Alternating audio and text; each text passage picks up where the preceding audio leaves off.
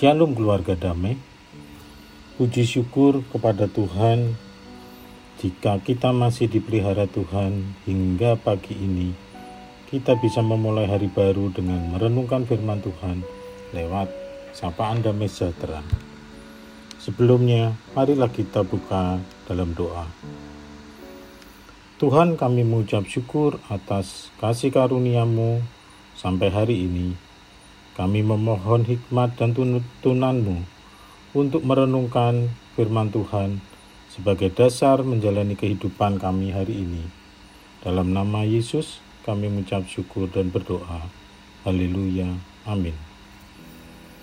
Firman Tuhan yang mendasari sama pagi ini akan diambil dari kisah para rasul 10 ayat 1 sampai 8 yang berbunyi demikian. Petrus dan Cornelius. Di Kaisaria ada seorang yang bernama Cornelius, seorang perwira pasukan yang disebut pasukan Italia. Ia saleh, ia serta seisi rumahnya takut akan Allah, dan ia memberi banyak sedekah kepada umat Yahudi dan senantiasa berdoa kepada Allah. Dalam suatu penglihatan, Kira-kira jam 3 petang. Jelas tampak kepadanya seorang malaikat. Allah masuk ke rumahnya dan berkata kepadanya, Cornelius. Ia menatap malaikat itu dan dengan takut ia berkata, Ada apa Tuhan?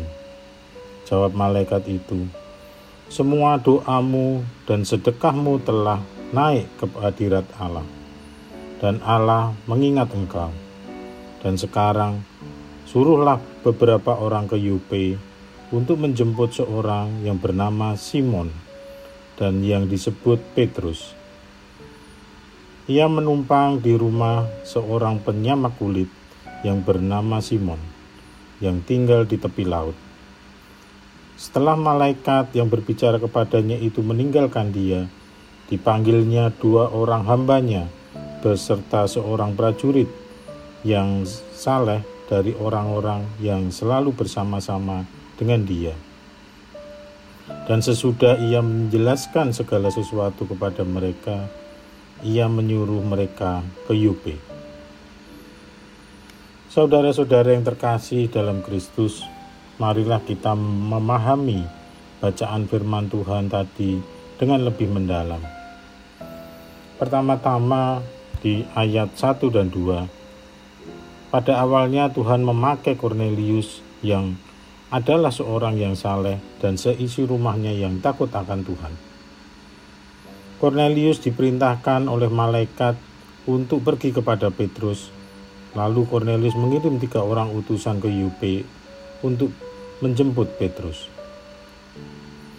Kemudian melalui penglihatan yang diajarkan untuk tidak memandang rendah orang Yahudi yang diberikan kepada Petrus terlihat pada kisah para rasul 10 ayat 11. Dan selanjutnya Petrus diperintahkan oleh Roh Kudus untuk pergi dengan utusan dari Kaisaria.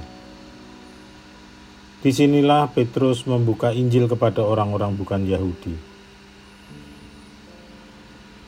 Khotbah Petrus kepada orang-orang bukan Yahudi dilakukan di rumah Cornelius ketika ia mengajar tentang Kristus kepada Cornelius dan rombongannya, seperti terlihat pada ayat 34. Akhirnya firman itu menceritakan Roh Kudus hingga orang-orang percaya bukan Yahudi dan Roh Kudus turun atas mereka dan membuat mereka dibaptis. Ayat 44. Warga damai yang dikasih Tuhan, jika kita merenungkan makna firman Tuhan di atas, kita memahami bahwa Tuhan akan memakai siapa saja untuk membuka pintu Injil kepada semua orang di dunia ini. Dalam perikop ini, Tuhan memakai Cornelius di Kaisaria untuk membuka jalan bagi Kristus untuk berkhotbah kepada orang-orang bukan Yahudi.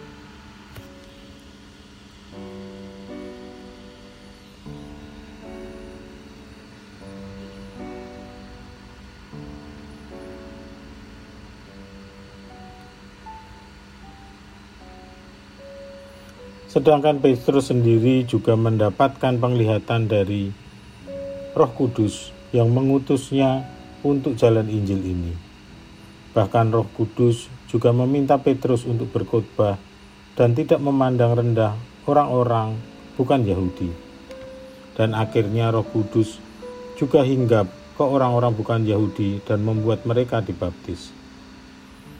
Saudara-saudara terkasih dalam Tuhan Yesus Kristus, di sini kita bisa belajar bahwa kita harus hidup dekat dan takut akan Tuhan, supaya terus mendengar suara dan perintah Tuhan untuk dipakai sebagai pembuka jalan Injil, seperti Cornelius.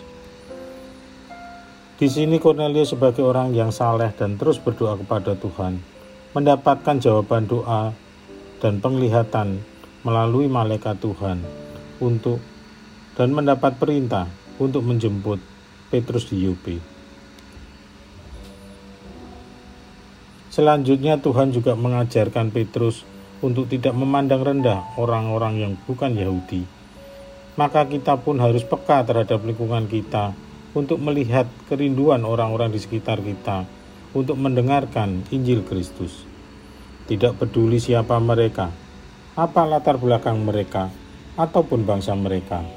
Asalkan ada kerinduan untuk mendengar berita Injil. Kita harus memahami bahwa setiap orang adalah jiwa yang sangat berharga di mata Tuhan untuk dimenangkan.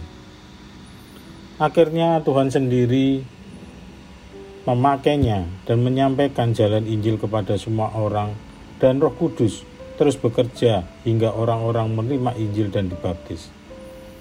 Dari sini kita boleh belajar tidak perlu takut akan apa yang kita ceritakan dan wartakan.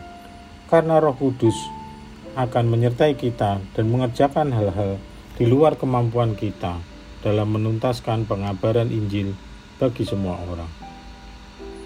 Lalu saudara-saudara, apakah yang bisa kita terapkan dari peristiwa di atas untuk bisa menjadi bagian pembuka jalan Injil? Mari kita hidup dekat dan takut akan Tuhan, akan menjadi orang yang peka akan perintah Tuhan, yang menunjukkan ladang di sekitar kita yang siap dituai. Marilah kita berani seperti Petrus untuk menyampaikan Injil kepada semua orang dan semua bangsa. Marilah kita meminta Tuhan untuk dan meminta Roh Kudus untuk menyelesaikan pekabaran Injil itu, semak supaya semakin banyak orang yang menerima Injil dan memuliakan Tuhan. Marilah kita berdoa. Tuhan ajar kami untuk hidup dekat dan taat kepada perintah-Mu, untuk menjadi pembuka jalan bagi pemberitaan Injil Kristus. Pakailah kami untuk memberitakan Injil di lingkungan sekitar maupun bagi semua orang.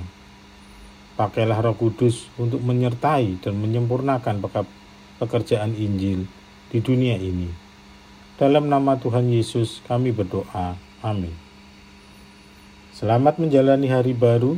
Kiranya Tuhan Yesus memberikan kesehatan dan perlindungan bagi kehidupan kita sekalian. Tuhan Yesus memberkati.